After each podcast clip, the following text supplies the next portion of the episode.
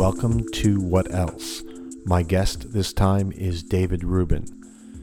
David and I have been friends for most of my life.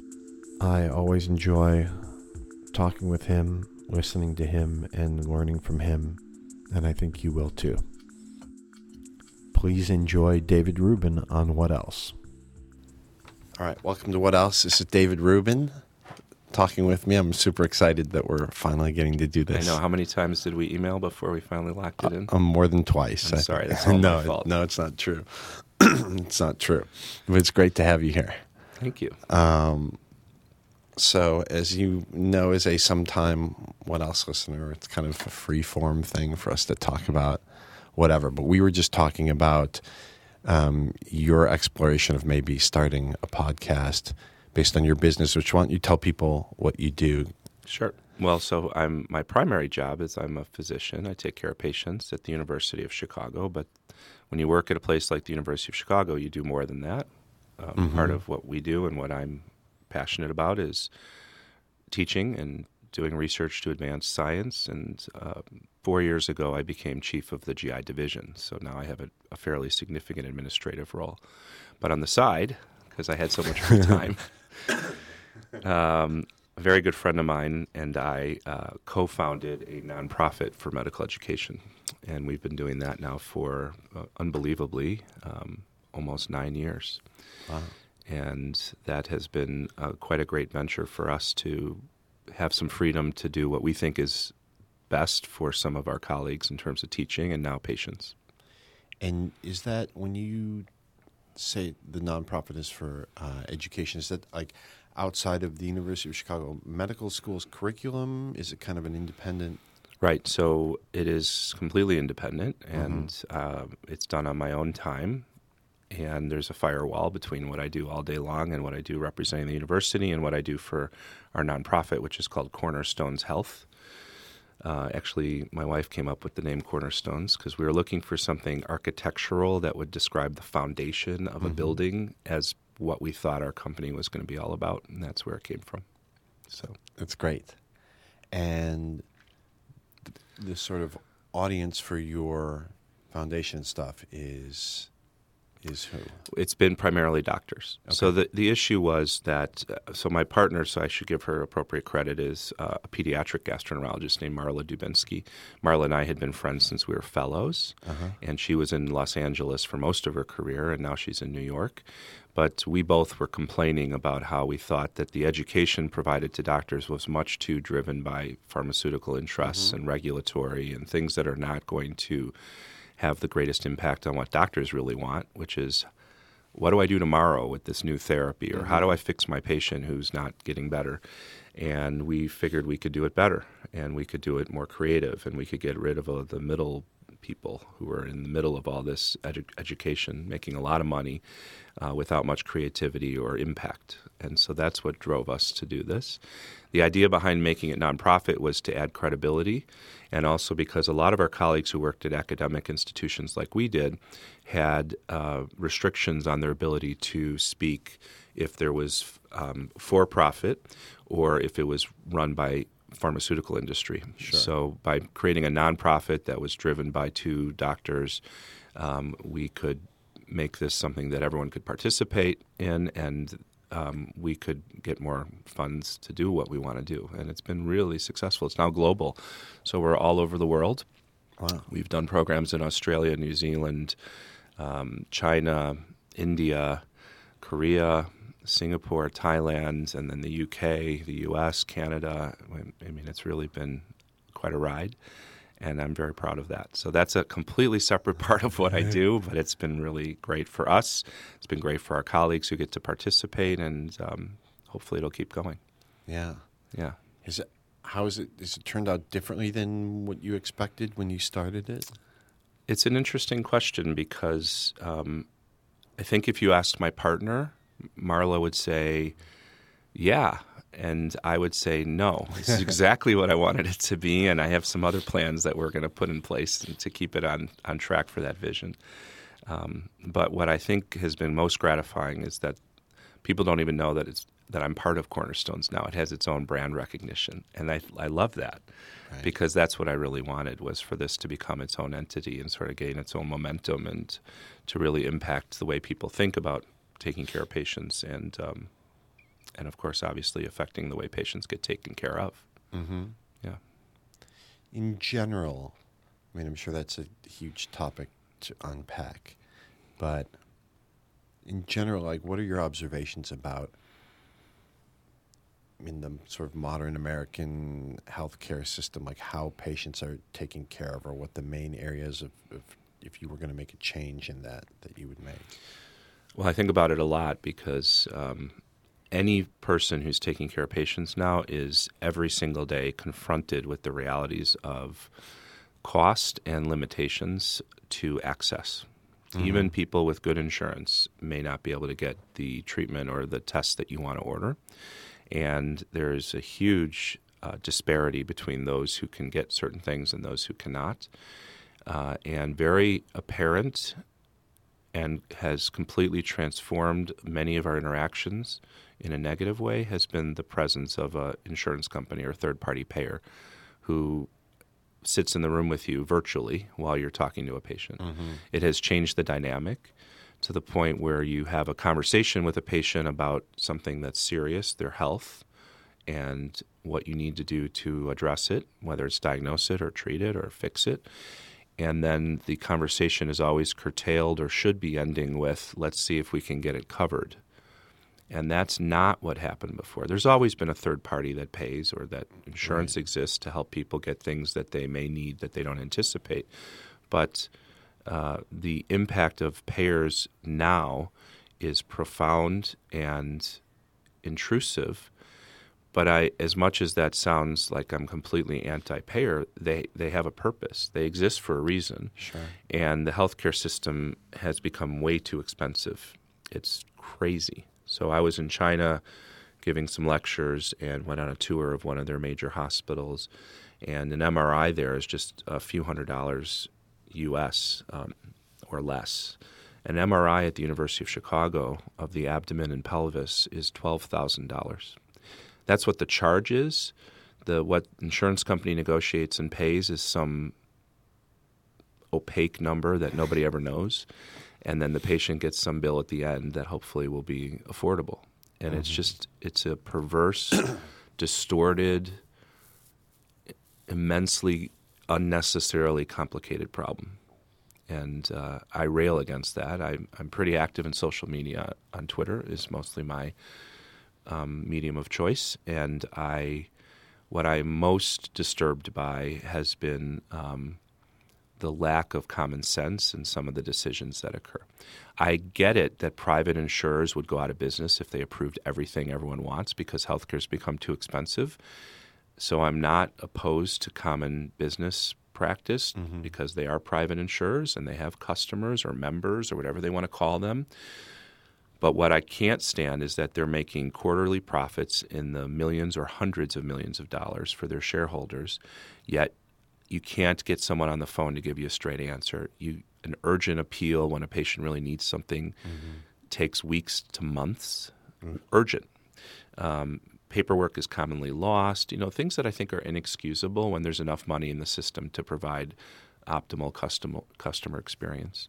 So those are the things that I think are intolerable, and that's what I've been screaming about in some of my professional roles, um, without complaining all the time that the therapy that I think is best for my patient is going to be denied. That's a whole other argument. That's more medical and science based but it's cost driven. Mm-hmm. The thing about like you can't get someone on the phone when you need them, or you can't get an expert to have a real communication about why your patient needs this instead of that, um, I think is just uh, egregious and unregulated and needs change. Yeah. It seems right, separating out the sort of administrative bungle part of it from the debate about the validity of a test. Those are two different things. Yeah. Right? You can't even get the person on the phone to have the debate. So I I use Twitter very carefully in these arguments because I will tag the insurance company, and many of them are now following me as well. So I know I know who my audience is, and uh, I have one patient who had been on a stable therapy in remission. So I take care of people with Crohn's disease and ulcerative colitis, these immune conditions of the bowel. Mm-hmm. And that's what the University of Chicago is very well known for. And I had a patient who happens to be a healthcare worker.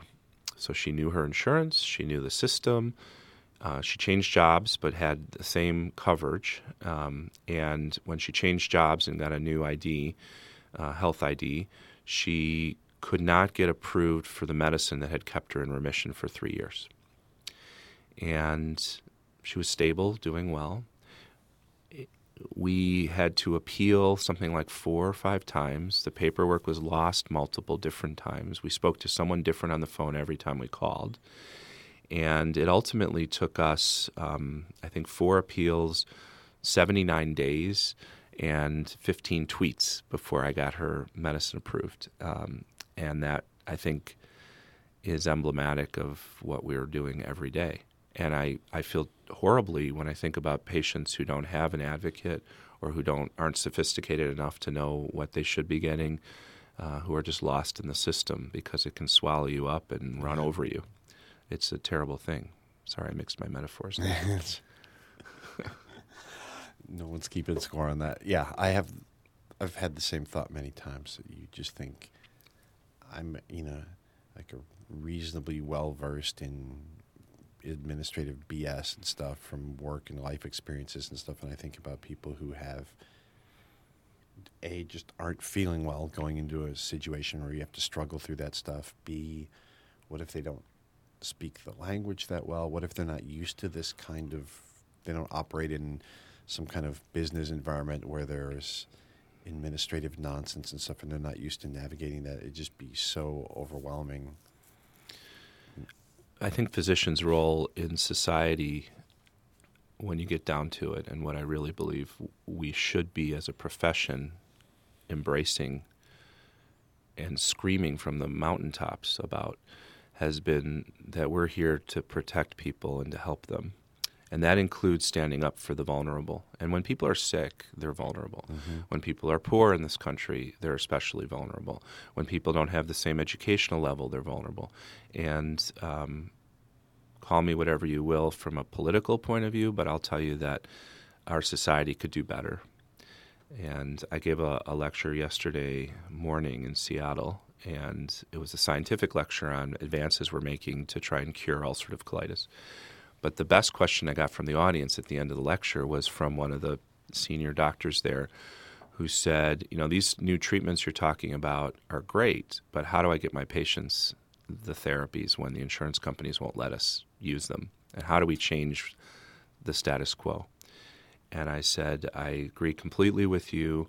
And the first thing we need to do is to start with science because that's what we're good at, mm-hmm. and when we need to communicate it. And what I mean is, we need to continue to show that these therapies provide a better outcome that is not only obvious, the patient feels better, has a better quality of life, is cured, whatever it's going to be, and that that's a cost effective strategy. Right. Because that's the only thing that a business person who runs an insurance company will buy into. And I get it. Yeah. So you kind of touched on something there that I want to ask you about, which is um, your sort of personal and emotional orientation and response to treating patients. Um, I guess I probably have a few questions bundled up in this, but uh, I guess we could start with um, how do you think your personal sort of empathy has shaped or been shaped by your experiences over the years treating patients? It's a very complicated question. It is. I know. Sorry. Uh, no, it's it's a it's it's a commonly discussed topic. Um, when I was a fourth year medical student, I had an elective with one of the faculty, and it was a reading elective, and I could pick the topic. And I'm not sure how we settled on this, if I came up with it, but more likely he may have suggested it. But the topic was Can you teach empathy? In other words, can medical students learn to mm-hmm. act empathic or feel empathy? And those are not necessarily the same things, right. obviously. Um, and I, I, it's complex in the sense that the longer I do what I do, the more I have insight into it. So it becomes something where even the most innately empathic individual, for whatever personality traits they have or whomever their parents may have been, um, goes through transitions as they experience illness. And they're, if they're really in it to take care of people, they'll be transformed over time. So there is something to be said for wisdom in our profession and humility. And so I wrote a piece recently that um, came out just this month, actually, um, on uh, what taking care of patients with inflammatory bowel disease has taught me about being a doctor. And one of the things that resonated with some of the patients who read it and others who saw it was that I said, the longer I do what I do, the more humble I become in the face of these diseases because you can know all the statistics, you can know what treatment to provide, but um, once you've mastered some of the fund of knowledge, and so I've seen X number of patients, and therefore I feel like I've seen it all or enough of it to know what I'm doing, that's when you get thrown a curveball. That's when you're going to get the patient who doesn't follow the rules. Mm-hmm. And uh, by doing this as long as I have and by being invested in it the way I and my colleagues have been, you can step back from struggling to remember what's the dose of that medicine or what am I supposed to do here to actually having the emotional capacity to be there for somebody and to understand what it must be like when a father calls you about his daughter being sick and needing to go back to the ER, as opposed to they're disrupting my day and what am I going to treat her with next and I don't know what to do which gets in the way of actually being a human being. One of my most important mentors uh, was a legend in GI. His name was Joseph Kirsner. Kirsner actually um, was at the University of Chicago. He took care of my grandmother in the 1950s. And there's a long story behind that, but I'll get to the point, which is that when I um, decided to specialize in gastroenterology and, and had the opportunity to work with Kirsner, he was a legend in the world of inflammatory bowel, which is where I ended up spending my career. But I didn't really learn much about inflammatory bowel disease from him. I learned a couple things. What I learned from him and what continues to resonate now, he died in 2012, so six years later, was how to take care of people. His uh, approach to the individual and the way he communicated. And those types of things, which we aspire to as physicians um, he emulated, and it was a great opportunity to watch and learn from him. But the best part about it, from my perspective, was that I didn't know I was learning it from him at the time. I was, I was thinking, like, what is he doing? Because he would have the fellow go in and see the patient and come out and present the patient and we would talk about it in the workroom and we'd go back in and he would synthesize it and he would look to the person and tell them what they had he'd be very demonstrative a little bit paternalistic maybe more than we are these days um, but when he examined them i used to think that he was just pretending to touch their abdomen because he didn't do any things we were taught about how to touch examine the abdomen properly and feel for the liver and whatever mm-hmm. he would just sort of rub his hand on their belly and i was like ugh what's he doing and now, all these years later, he died in 2012 at the age of 102. So I was working with him at the end of his career. All these years later, I get it. You know, um, first of all, uh, synthesizing what's going on and coming back in and providing somebody with an actual plan as opposed to lots more uncertainty is really important. Mm-hmm. it doesn't mean you have to know everything. Certainly acknowledging you don't know certain things is fine but giving a plan and some direction people need a quarterback. Yeah. That was his term the quarterback. He loved sports. And the second part is that actually the more i've done it the more i realize that not only does touching the abdomen have a real role like lay, the laying on of hands is a term in medicine because it connects you to the patient you can actually examine somebody much better when you're gentle than when you're like smashing on their belly to try and figure out how big their liver might be or where they're mm-hmm. having pain. And um, it took me all these years to realize that. And that's what he taught me. And so that's, I feel like I'm off track a little no, bit, no, no, but in the sense of like, That's the wisdom that comes from doing this all these years.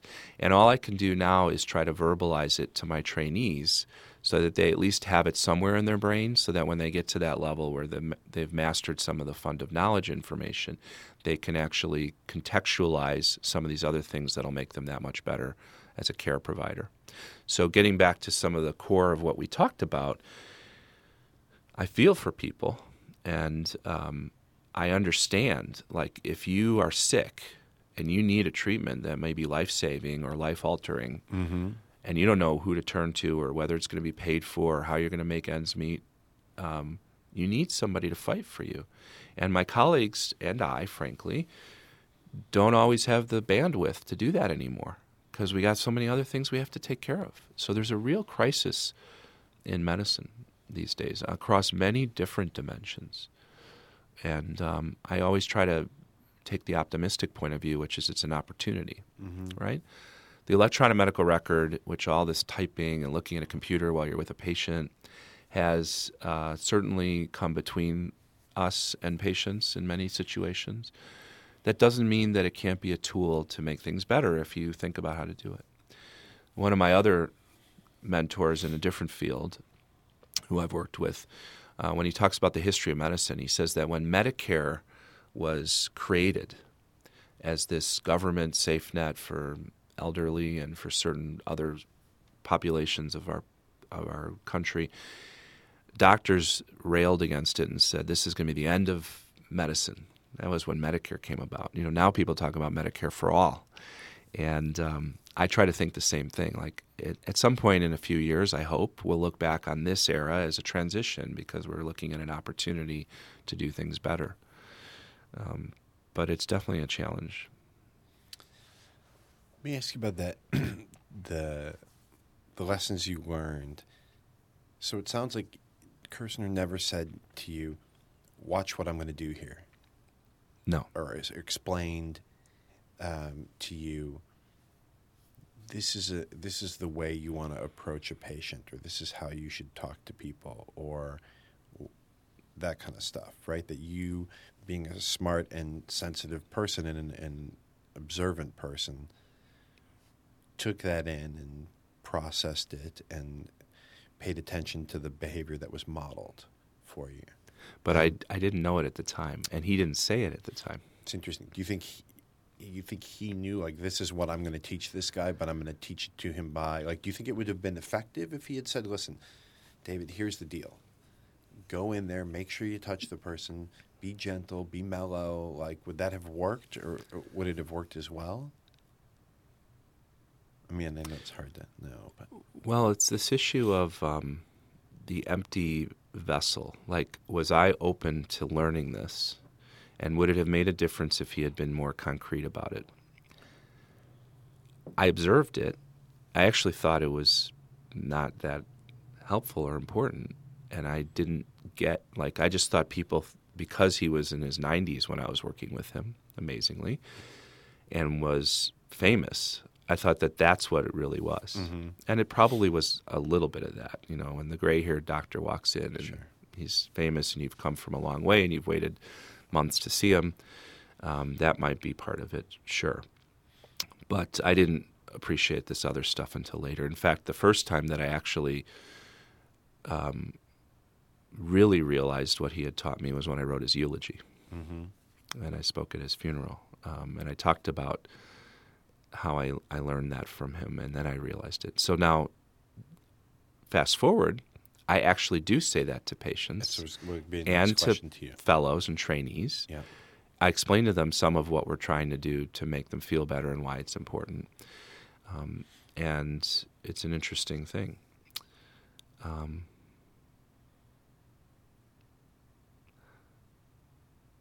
I feel like I should probably write something to teach people about this, but I don't necessarily know that when we learn clinical skills as medical students, you got to learn the fundamentals before you can get to like how do you actually feel the abdomen in a way that makes sense and also makes the patient feel better or how do you pay attention to the patient properly? You know it comes up more. Communication is so important but it's so hard. Uh, one of our other teachers in medical school used to talk about being asked to walk up to a fire hydrant and drink.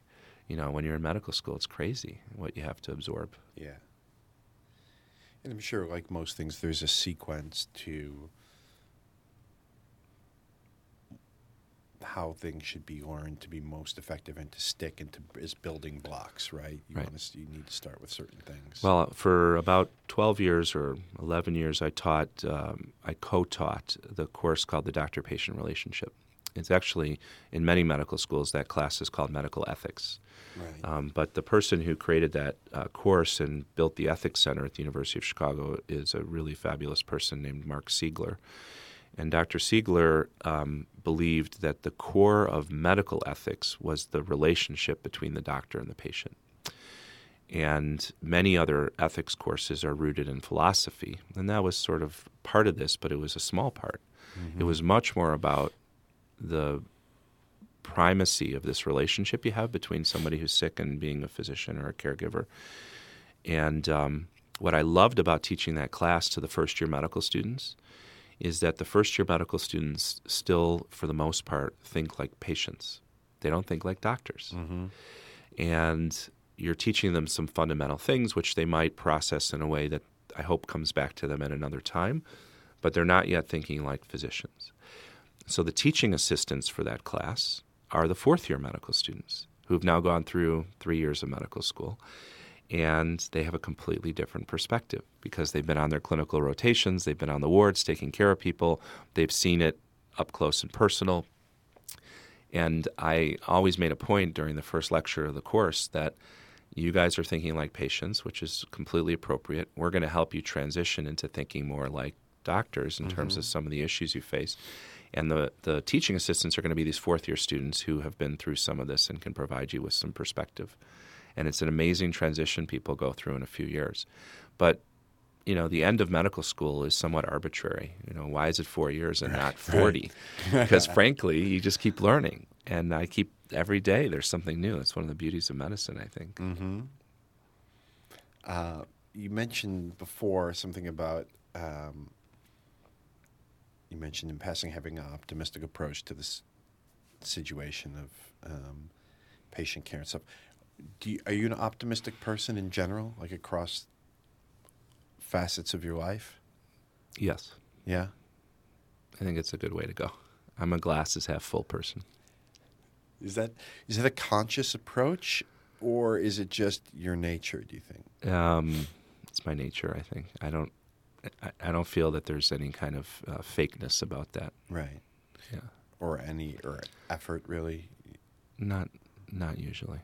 Uh, I mean, we've all had our Sure, difficult times, right? Um, and there's been lots of stress in different parts of training and Yep. professional development and personal lives. But in general, um, I would much rather, I say this not infrequently, I would much rather assume that somebody's going to do the right thing or is going to make things right and be proven wrong than to be cynical all the time. And when I'm speaking to patients, I think it's an essential feature of being a physician, especially, or maybe not especially, but in my profession, people diagnosed with Crohn's and colitis are young often, mm-hmm. and they're facing an incurable condition that is chronic. You need to put this in perspective in a way that's going to be manageable for them. I mean, part of what we do is to give them hope for the future, and I have to believe that and I do believe it. When I tell patients we're going to fix you, I use that term sort of loosely, but that's the point. And we can make this better, and I have a good plan, so don't worry. They need to hear that. Mm-hmm. You know, it may be true that if you look at the clinical trials, the benefit of the drug over placebo was only 7%. But in this patient, I know this is going to work. And I tell them that, and you know what? Don't worry, because if it doesn't, we have a plan B. But that's what people need to hear Sure. how can they function if they don't see somebody who can provide some level of that? That doesn't mean that I sugarcoat everything either. They also want to know the truth. Um, and if it's time for them to have surgery, then this is the time to have surgery. And we'll tell them why, and we'll tell them what to expect afterwards and why it's going to be better. But that's, I think it's necessary. Mm-hmm. Yeah, so that's my general Yeah. approach. That seems really good. Uh, would it, what part of dealing with patients is the most stressful for you? Like if you're, I assume occasionally you're up at night, like with your mind going, thinking about some stuff. Like what's the category of stuff? yeah. What's the category of stuff that is there? Is there a category of stuff that that you know that Well, is most from a patient, for you? from my the doctor part of what I do. sure, Um, we can talk about all parts. well, yeah. I mean, it keeps me awake. Why haven't we cured these conditions yet? Like, what am I missing? Mm-hmm. Why is this patient not responding? Or I have some perspective on the fact that we're calling things Crohn's, but it's probably 40 different diseases that we just haven't separated out yet, so we can be more precise. And what's taking so long? Is that So- kind of is that like a general thing, or is it like with a specific patient that you're like, Yeah. So, but there are patients who keep me awake. yeah, right? So there's patients who keep me awake because I'm worried about them or Yeah. because I know they're not responding to therapy as expected, and I can anticipate what's likely to happen to them over the near term. Um, and then there's the patients uh, that are keeping me awake because I feel that I didn't um, manage them the way I should have, or I didn't have enough time, or I lay down and finally there's silence around me for the first time all day, and I think, you know, shit, I forgot to call that one person. I really needed to call him today, and it was important. That happens to all of us, but um, when there's a patient waiting for your call, I might have had 100 people to talk to in a day, and they were waiting for my call or my team to call them. And so that weighs heavily on you. And uh, it can definitely lead to sleepless nights. And so you just try to do it better the next time. It, it, there's a lot of that. Um, we're not perfect. I've learned the most from the mistakes I've made. yeah. I would imagine that that stuff requires patience on your part, right? And it, I, I'm interested in how you think your sense of patience with a CE has uh, evolved over time.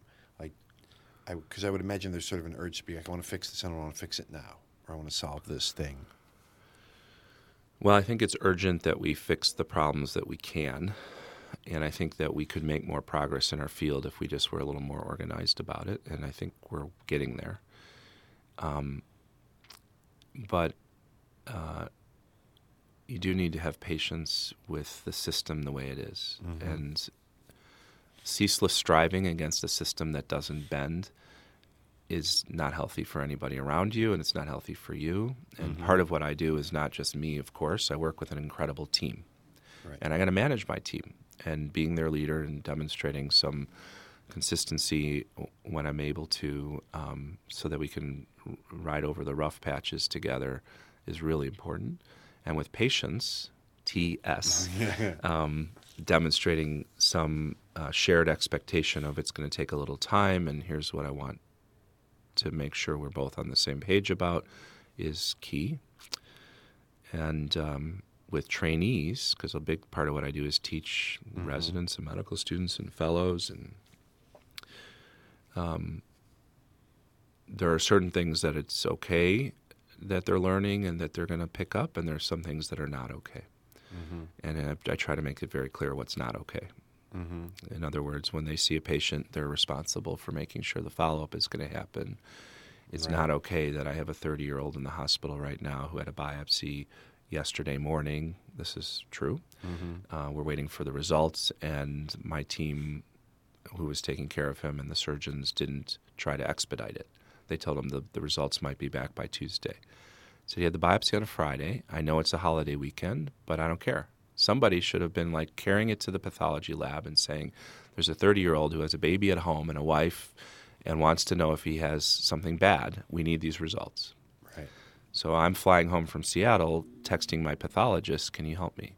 and trying to do this. So there's an example where I'm not patient because my team didn't do what I think they should on behalf of a patient. Right. Um, it goes back and forth. So in that situation, do you talk to your team afterwards and say like, "Hey, listen, this should have gone better, and here's what I think should have happened here. So let's talk about." Yeah, providing feedback Mm-hmm. is part of life, Yep. um, but concrete feedback so that it's not just, you know, Ruben's being emotional. is important, Right. um, and that's something that we teach and we have to learn Mm-hmm. and we have to do better at. And part of giving good feedback is having given expectations up front. Mm-hmm. So I'm sure that my fellow and the colleague of mine who's on service right now are busy because they've got eight other patients to take care of, and who knows what else is going on. Um, so if I don't tell them ahead of time that, listen, I expect that you're going to move this along because it's a holiday weekend and I don't want to delay, then it's possibly unreasonable that I would then call up and say, How come you didn't do all this? Sure.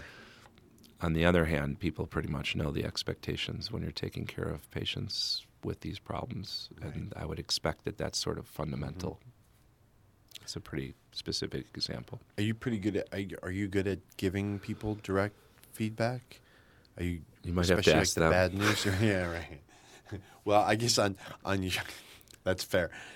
On your side, do you feel like you are able to give it, or are you reluctant to give it, or are you fine with telling people the straight talk, even if you know it's going to bum them out a little bit, at least temporarily? Um, I've gotten better at it. Mm-hmm.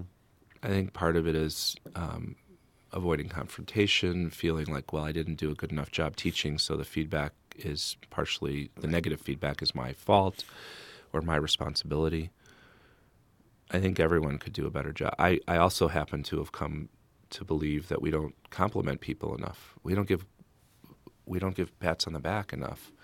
You know, right before we started recording today, you saw my nurse called me on a Saturday Right. um, which is amazing. She's incredible, and I try to remind her of that as often as I can, so that not just so that she doesn't quit, but because she deserves it. And I don't think we do that enough in life. And I try to role model that. That's something you model more, I think, than. Um, but so then, when you if you're giving them positive reinforcement for things well done, giving uh, feedback that involves criticism or letting people learn from their mistakes is much easier Mm-hmm.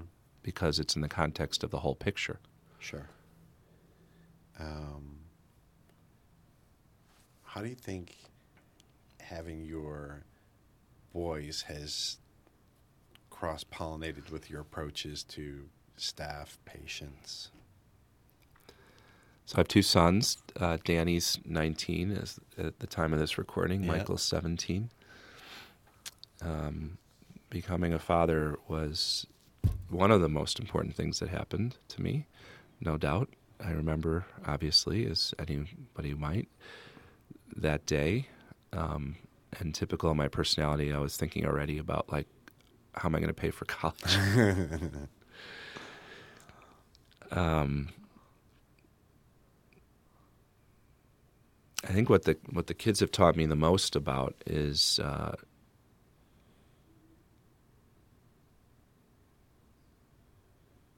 individuality, like how individualized each kid is, and how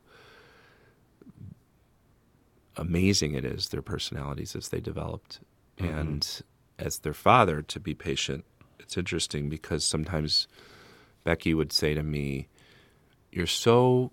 Calm and nice to your patients on the telephone. Why don't you do that when you're at home and something falls on the Sure. floor and breaks? And she has a very good point. And part of it is, of course, because I can't behave that way on the phone. And frankly, she's right. I probably shouldn't lose my temper at home ever, right. but we all do. And I've learned from that. I think I've learned the importance of, of being understanding about those things. I hope the kids would say that too Mm-hmm. And being supportive and role modeling. And they've grown up with a dad who was working a lot and who, when we were in the car, would have to tell him to be quiet so I could call a patient back or I could call in a prescription. Or, Mm-hmm. And it sort of has, you can't separate raising a family from being probably true in other professions, but at least from being a physician. So they've seen that. Neither of them are going into medicine. Maybe that says something. They're good kids. That's great. young men. They're both Yeah, taller than I am now. Crazy. It is. Proud of them though. They're, they continue to amaze. It's a really remarkable thing. I'm sure it's. And my friends tell me, um, some of my older colleagues and friends say that you know every age uh, of your children has something different about it that you will learn or that you'll see or that you'll experience. And uh, when they get to be adults, which they are, is when you really can get to know them. Right. And that's something that I've really enjoyed and I'm looking forward to more of. Yeah, I'm sure it's rewarding in its own way at each at each stage. Yeah, but it's true that one of my other colleagues has said to me a long time ago, and I'm sure he didn't make it up, but you're only as happy as your least favorite, your least favorite, your least happy child. In other words, Yeah. if, if one of your kids is not happy or things are going rough for, for him, Sure. you're going to feel it. And that's obviously true. Yeah. Um, tell me about what you like to do. How do you relax? If you want to decompress from. Well, we didn't even touch on like how you and I know each other. We can we talk about that too. We talk. Okay. You want to talk about that? Well, no, I'm going to just start by saying that because I still use music to relax. Okay. Um, and uh, I'm, I thank God that I have that um, aspect of my life Yeah. and can reflect on it. And so I'm sure many people would use the, would say the same thing, but music helps a lot. Mm-hmm. Not just listening, but still playing occasionally, um, which is great. And not I don't do it enough. It's on my list for the year. It's a perpetual list, but it's still there. We'll be playing together at the end of the year for Yeah. sure. Um, What do you like to listen to these days? it's a mix. It depends on my mood, and depends what I'm doing. Sure. So I I am one of those folks who listened to music when he was studying because that Mhm. would help me focus. So if I'm trying to write or I'm working um, on something, I will listen to something that I know well. I can't listen to new things when I'm trying to focus. That makes sense. So yeah. then I, fl- I flip back to some of the things I like from, you know, the 80s rock um, and some of the horn line things that I love, of course, Mhm. Blood, Sweat, and Tears, Earth, Wind, and Fire, Yeah. um, some of the things we grew up with. Uh, and then I certainly appreciate, um, right now I'm finishing listening to In the Heights. So I listened to Hamilton, um, which my kids loved, and I haven't Mhm. seen yet and appreciated it. But then um, actually, Becky and uh, Michael convinced me I should be listening to In the Heights and hearing Lin Manuel Miranda's earlier Mhm. stuff. So it's good. It's good. Um, so I, if I'm doing things that are writing words, I have tr- trouble having music on that has lyrics and stuff because I'll. Yeah, it's interesting I'll because. I'm totally a melody person. So there can be lyrics, but I don't process them.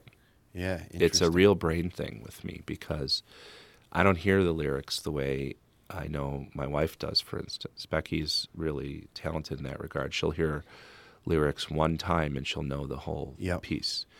And she remembers the words to every song going back to kindergarten and all of her camp jingles and things she wrote and stuff. She just remembers all of it. Mhm.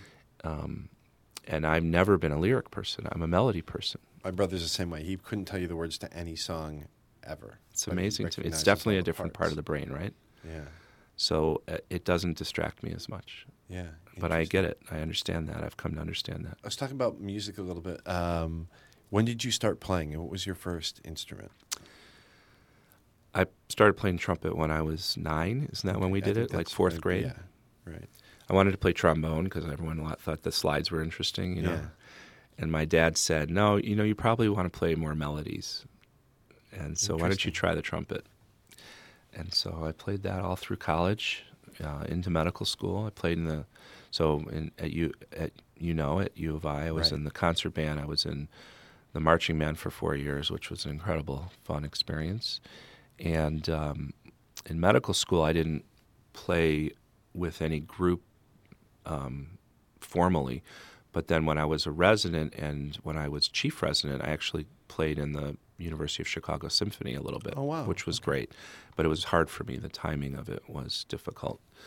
Um, and now I still play occasionally, but it's mostly for me and to That's great. you know, there's the mix between feeling really good about taking my horn out and then feeling really bad about how unforgiving that instrument is in Sure. general. Yeah, Yeah. I, I miss it at times.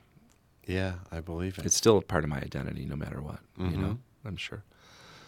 And you guys all had a. I mean, that was our formative years. You know, that's when we developed a lot of our personalities and our friendships, and Yeah. it was all surrounded like music and performance and right. the next great thing. Right, because you and I, for people who are listening, will just you and I uh, primarily met through being in high school together and being in the high school band together, and then we were in a rock band together. We had a rock band with some of our friends, Yeah, right, and we played in show bands for the theater did a lot of that.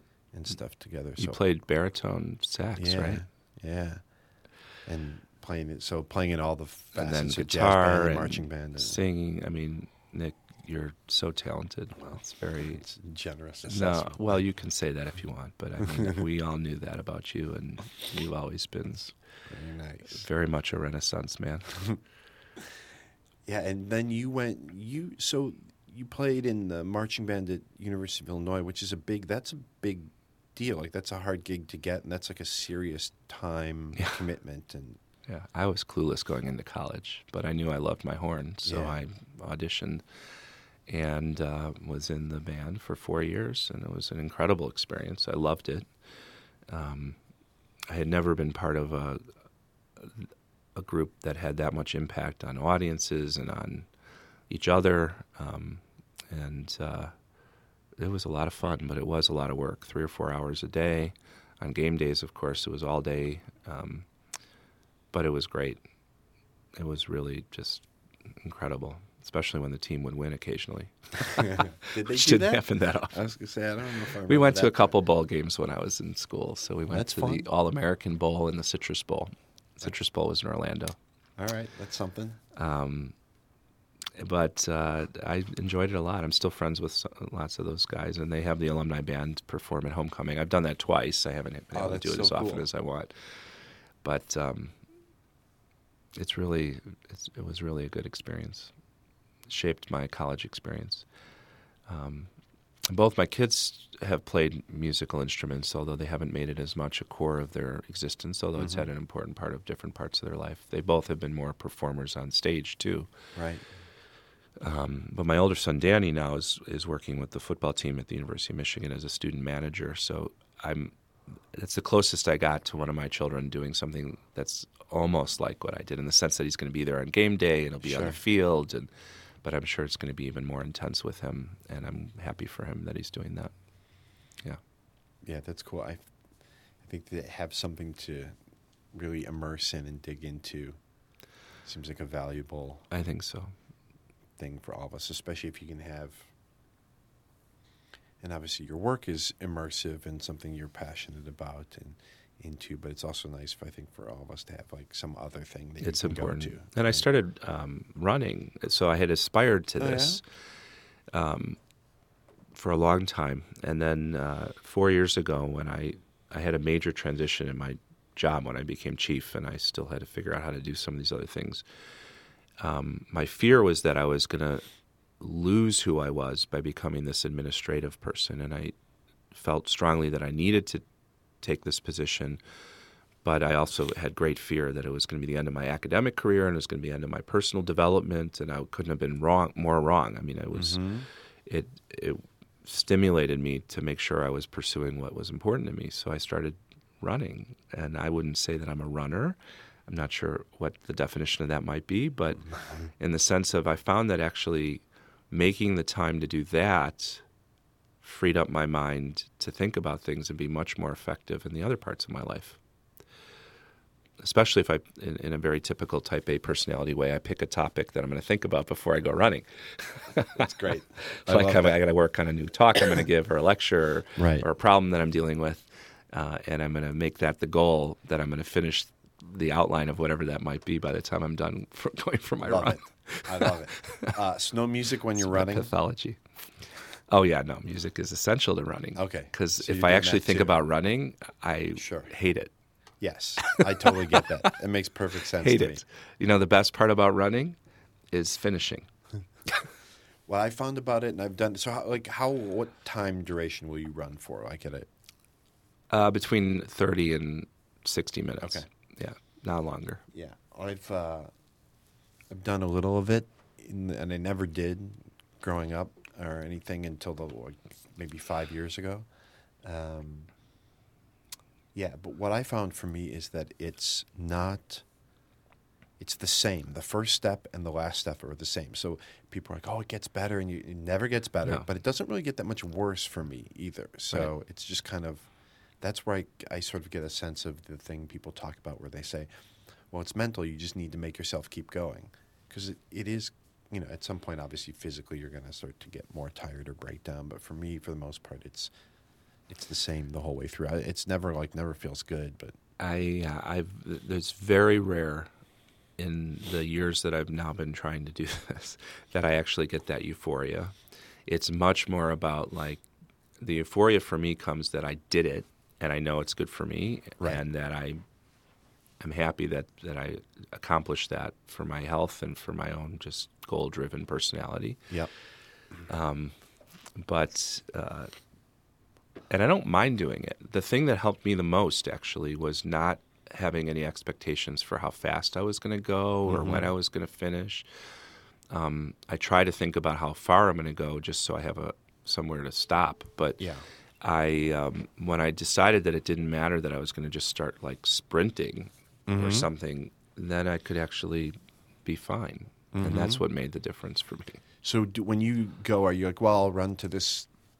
You you just map it out in your head and be like, that'll be my run today. Pretty Is much. kind of how you. so we live um, down by the University of Chicago, Right. near the lakefront. So when I go for my run, I'll run over Lakeshore Drive, and then there's this beautiful path along the south side, and I know where all the landmarks are in terms of where the mile markers line up. Yeah. And so I'll decide I'm going to do a three mile run today or four miles, and then I know exactly where to turn around and come back. yeah, right. Yeah, because. I have to have those goals. Otherwise, And then are you not are you not timing yourself or anything like that? I You're do. I track it, um, Okay.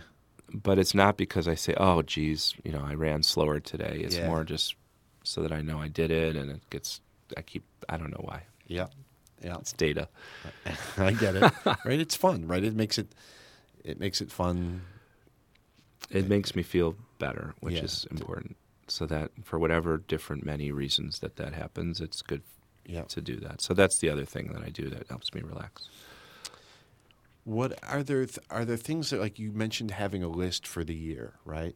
So there are, th- are there things that you want to do that you feel like I'm just haven't had the time to do, but like you know, there's stuff you're not getting to. Yeah, I'm a list person. Yeah.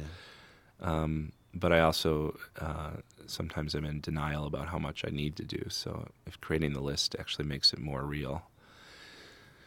In terms of sort of things that I aspire to do, um, or that I feel compelled to work on at some point, I would like to write a book for patients. Um, and I think having, if I had done it 10 years ago, it would be it might be of interest, but it wouldn't be nearly the kind of book I would write now, which is a nice thing. So it gives me an excuse that I procrastinated. exactly. Justify it's better now. Yes, all right. But uh, I think When you I'd put it still off a like couple to do more that. years, it's gonna Well, really good. you know. Um, but I also can't be in denial about like you can. I have to carve out time if I'm actually going to do that. Sure. That's important. I um,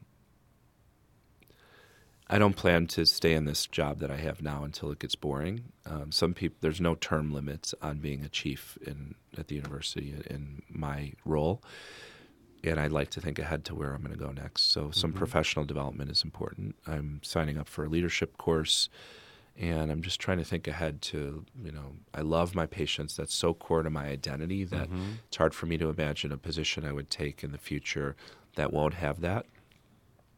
On the other hand, I do want to think about um, what's the next step to having more of an impact um, on people's health or on society. Mm-hmm. And uh, we're at that point in our lives where we could be the most productive. You know, we have the experience under our belt. We know the right people. We might have some freedom in terms of thinking about what we need to do next. That we should be able to do that. And so I keep telling my friends this, usually in bars, that this is our time. We got to figure out what are we going to do now? What are we going to do next? Yeah. And uh, sometimes they walk away and go order another beer, and sometimes I get into a little conversation with people, and Um, some of my colleagues have different perspectives on this, but I do feel strongly about that. So I don't anticipate I'm going to stay in this position. Mm-hmm. but I don't know what the next one would look like. So that's on my list. It's interesting. Yeah, I think this. I sort of think the same thing. I think to myself, like, I guess there's sort of there's the things you mentioned, which is, listen, you have some experience. You presumably have learned some lessons, invariably the hard way, but have learned them and can apply them to whatever endeavor. And then I also think to myself, right, when I was 25, I was going to live forever. I had him all the time. I was both in a hurry, but also had all the time in the world. And now I see like the window. I'm like, if I don't start doing something now, I'm not going to start doing it when I'm 62. I mean, maybe I will, but I'm probably not. I feel like this is sort of the peak. This is the window to get going. Yeah. I agree with you. I certainly see that. It has more an impact on me now. It's an interesting thing when you, as a physician, when you see people uh, in the medical setting for a living, especially with whatever my particular job has been. Um, there have been these very concrete moments in time when I was older than some of the patients I was seeing when I was the same age as the parents as the patients I'm seeing, and now when I'm older than the parents of the patients I'm Yep. seeing. And when you stop for a minute to actually think about it, it makes sense and whatever, but it can be a little sobering. um, because I don't, if you don't think about it, when I just go into the room, I still continue to think that, well, that's the parent. So the parent must be older than me, Of course, yes. Right. than I am. um, but that also can be a motivator. Like, okay, do something. If you feel like your time on earth is going to be limited, then go do something. You know, there's the line in Hamilton, the musical, which I referenced already where uh, he says that uh, Alexander Hamilton was writing like he was running out of time. And recently I said to my wife that I felt like there's times that I'm doing that where I feel like some urgency to what I'm trying to accomplish. And she said, I've felt that about you since I've known you. I said, Well, I don't necessarily think that's always a good thing. You know, I'd like to feel, um, I'd like to achieve some satisfaction with what I've accomplished Sure. and be able to reflect on it and give myself permission to enjoy it a little bit. But I have this pathology. It's not a good thing. I'm I'm not saying that it's it. like false hubris. I like honestly believe it's pathologic that I you know, when I finish one thing and I got to get on to the next and you know, at some point you have to sort of draw some boundaries on the things you've done and understand that you can keep doing the day-to-day grind or you can like step back and think well what do i really want to be doing and what's going to take for me to do that mm-hmm. and so that's hard Yeah, and I think that there's that that balance between satisfaction and complacency, right? You, you don't. Does one need to be unhappy to be motivated, or can you be happy but also motivated? And, and balancing those things, I think, is tricky for a lot of people. i teach the fellows we we do um, a number of years ago when i was the fellowship director i started doing an academic skills retreat for them and I still speak at it, although I don't run it now. And um, one of the things that I teach every couple years is time management, which is um, interesting. This is an example of where I've seen role models, Yeah. but when I read uh, uh, Stephen Covey's book, The Seven Habits of Highly Effective People, the part that resonated with me was the time matrix. So you divide it into what's urgent and not urgent, and important and not important. And the urgent important things, which is box one, is where you can you can't get out of that box because you got to take care of things that are like there's deadline driven, hard endpoints. You got to do it. Like a patient who's sick sitting in front of me, or a clinic that I have to be at, can't get away from that. Um, but it's actually box three, which is the important, not urgent box that you want to be spending more time in. It's where you're creative. It's where you can think about your future. Mm-hmm. And if you live in box one too much, which is a problem that I've had, then you immediately go to box four as soon as you're out of that environment, which is the not important, not urgent. It's the escapism.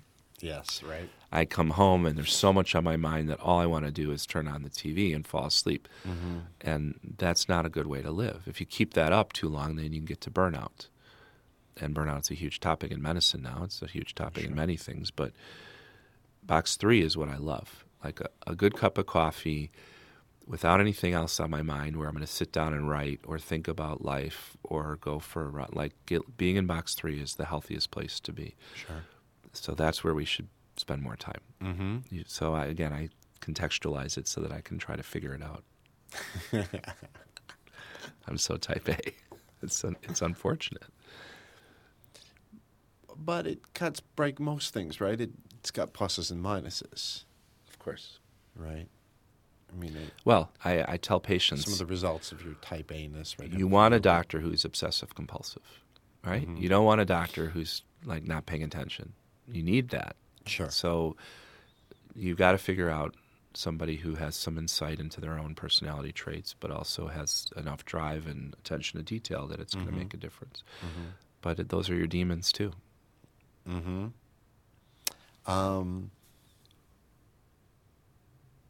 you touched on something that made me wonder: Are you? Do you feel like you're a good decision maker? Like, are you decisive enough?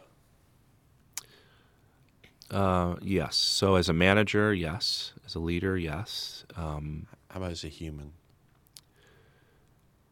uh, not as much, maybe. Mm-hmm. Yeah. Yeah. You think you're? Do you think you're less decisive? I mean, I've become more confident in some of my decisions, uh, Mhm. but I think that um, a mu- a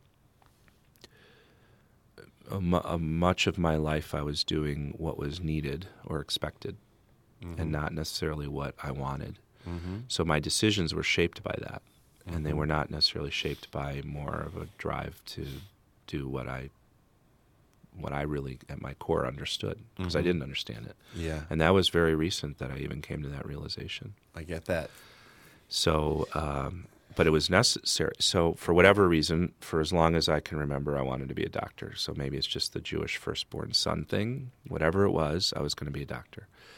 And do you think that that's because you wanted to fill the role of like what what the best version or whatever of you is supposed to be, or is it because you just wanted it? It wasn't about me, the best version of me, although I, I always aspired to being the best Of person I could be. It was, um, I knew I loved science. I Okay. thought that it was admirable to take care of people, even though that's cliche, that was true. And I got positive reinforcement for it. Well, you want to be a doctor, that's a great thing. It's respected in society, Sure. and you'll have a, a good living and whatever that goes with that. I never went through this uh, crisis of what, what am I going to do with my life or how am I going to support a family? Because in my mind, it was just I'm going to go from point A to point B. Right.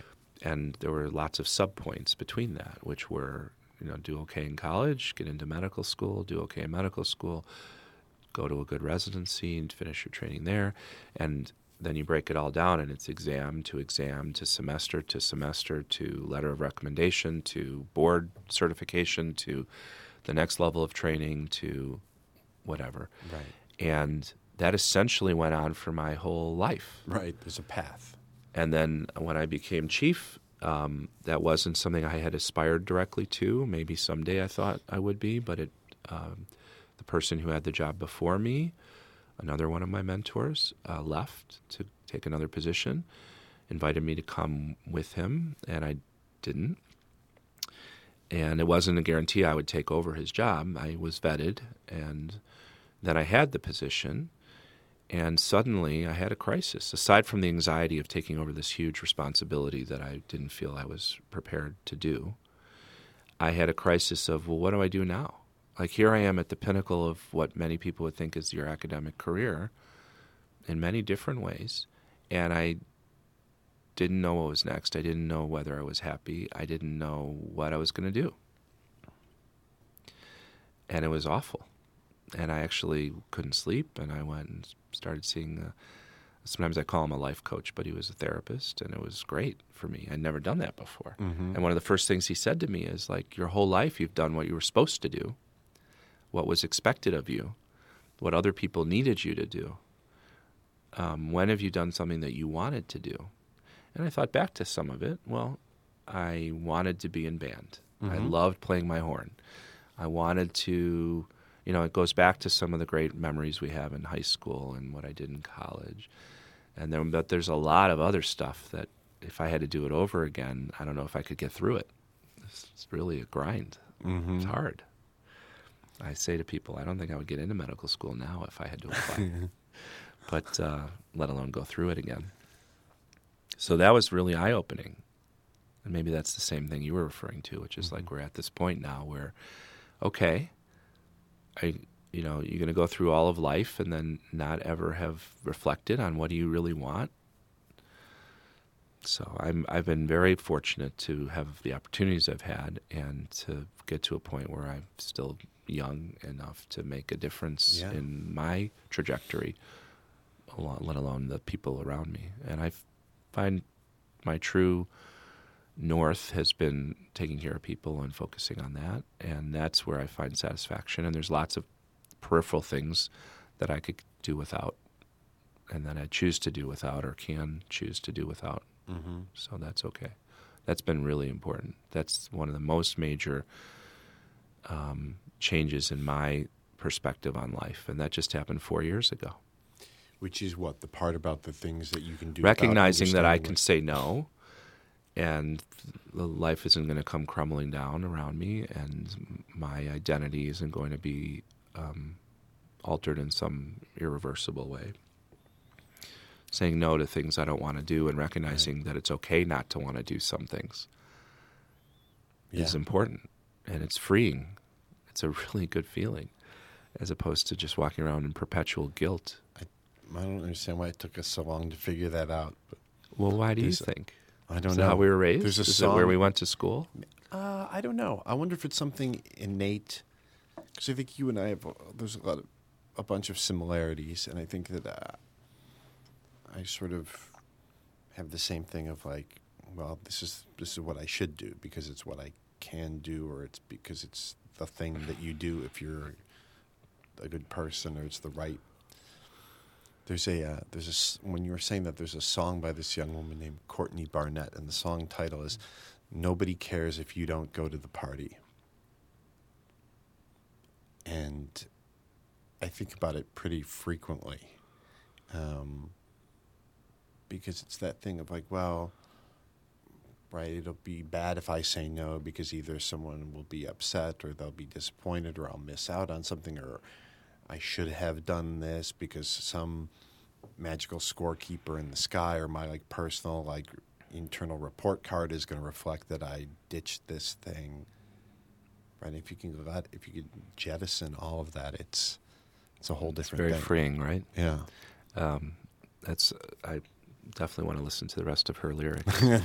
well, in this whole environment of fear of missing out from social media and Sure. seeing things on Facebook, et cetera, I get it.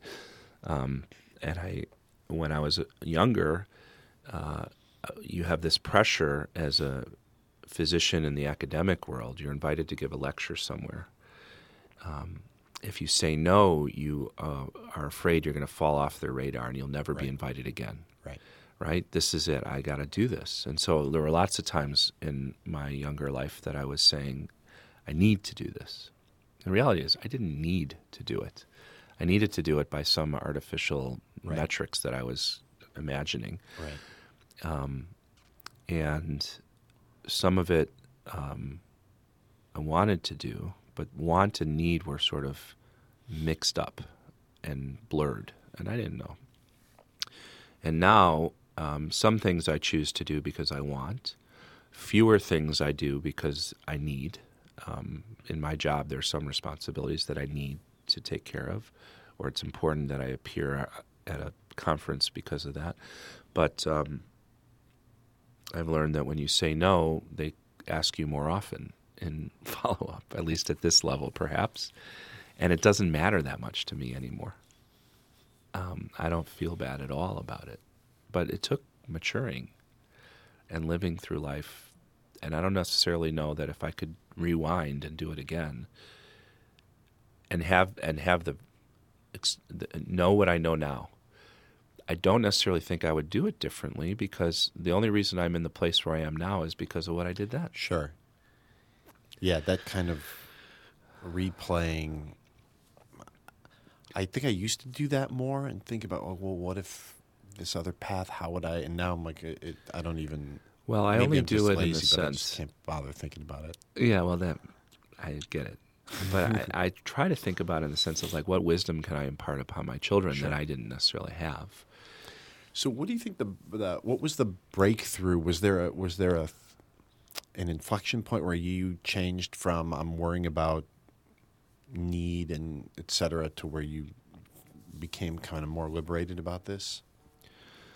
Well, it was a combination of things. I was in a crisis mode because when I took over this position, it was there was the division of GI was struggling. Many people were unsure that I could step up because my mentor was the person who left. So, am I going to be just like him when I take over? Yep. and um, I felt this immense pressure to perform and to succeed and to lead and to help them grow because I care about our enterprise. I care about what we do. I believe in the mission of the institution, and I, so it was very emotional and very scary. Um, you know, the greatest growth happens when you're pushed into something you're not comfortable with. Um, that was the first part of it. So I had gotten to this crisis. It had to be like it's the equivalent of rock bottom, but it was not. Yeah, it was right, the I get it. opposite. in a Yeah, way. right, yes. But it was scary, and I didn't sleep, and it was really horrible. Uh, which is what led me to call uh, my internist and say, "I think I need to see somebody. I need some help." Sure.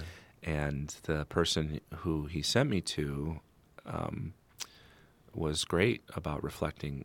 The first three sessions, he just wanted me to talk about who, like my life, what I had done, and what what influenced me growing up, and and then when he reflected on me and he said, you know, your whole life has been defined by what you needed to do, and part of that was just the way it's built to become a physician or do Sure. whatever, and not so much at all what you wanted to do. So you need to understand that about yourself and start doing what you want, which is easier said than done, and, and a luxury in many places. Right. Well, and then you also have to figure out what that is. Yes. It started with small things, Mhm. like saying no to something I didn't want to go to and not feeling guilty about it. Like I had to give myself permission so I didn't feel bad about it, um, which was hard initially, um, but it got easier. It felt good after a while to say no and sorry, I can't do this, or I'm not able to do this, or I'm not interested in doing this. Mhm. Um, think of me next time, or you know, have a good time without me Sure. and that's been a good thing.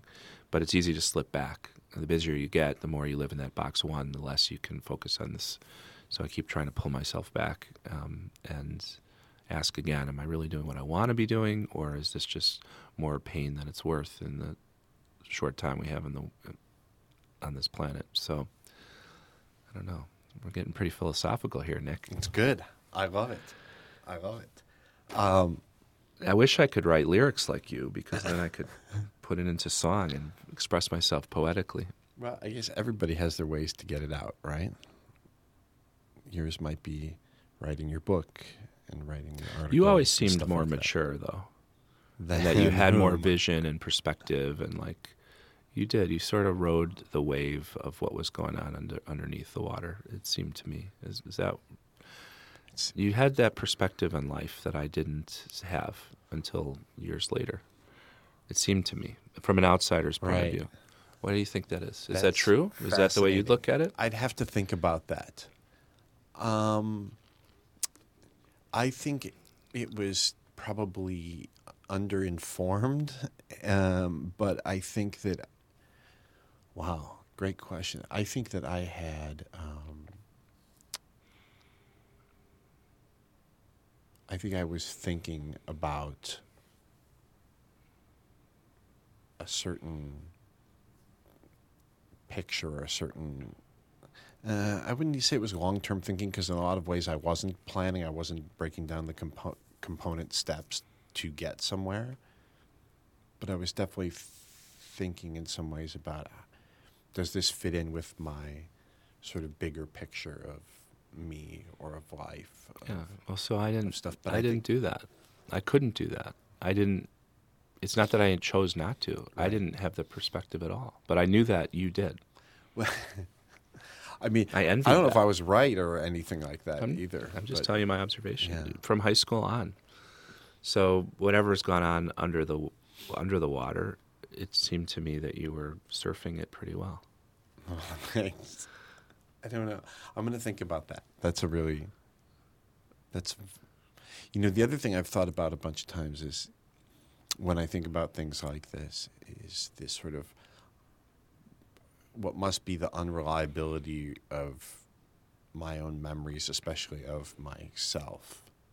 You know, for me to say like, I was this kind of kid, like there's probably a few things that are accurate, but there's probably a bunch of stuff where I'm I have a terrible assessment, either because of just the um, amount of elapsed time is a factor, but also just to be able to put yourself back where you were, I think is is not easy. No, it's definitely not. I just had uh, a birthday, and um, I don't make a big deal about birthdays, but there was a lot of nice comments on Facebook, and of course, people say nice things. But when people reflect back on uh, people who say, "I, you know, I since grade school, I knew you were going to be," Sure.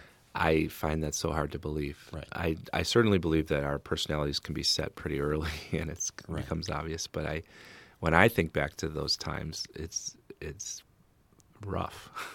it's hard for me to understand how these very nice uh, adult friends of mine now think back that way about me, unless they're just trying to be nice on my birthday. Um, but it's really interesting how we have our, the views we have of ourselves. Mm-hmm.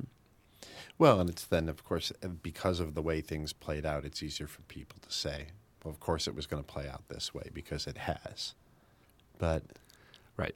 I, True. I imagine a lot of that's true. I mean, I find you to be,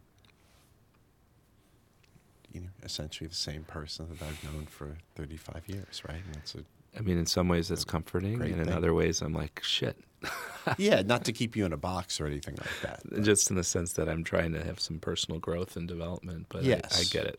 And like I said, you know, some of that pathology is what makes me a good doctor. mm-hmm. It's just the way it is. Yeah. Love it. Um, I would like to do this again sometime. I feel like I have like a hundred more things we could talk about. Yeah, this was great. Maybe you should send a copy of it to my therapist. I'd be happy to. Well, he can, we can get him to download it from the Actually, I think I forced him into early retirement. He retired last year. it's probably not you. That you're probably not the straw that, Uh, that broke it. it might have been.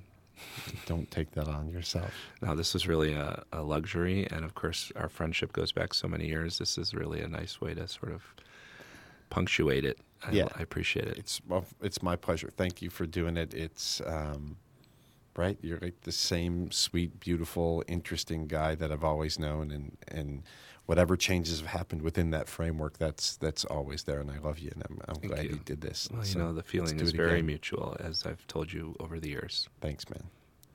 All right, we'll uh, we'll do it again. David Rubin, thanks for being on. What else? My pleasure.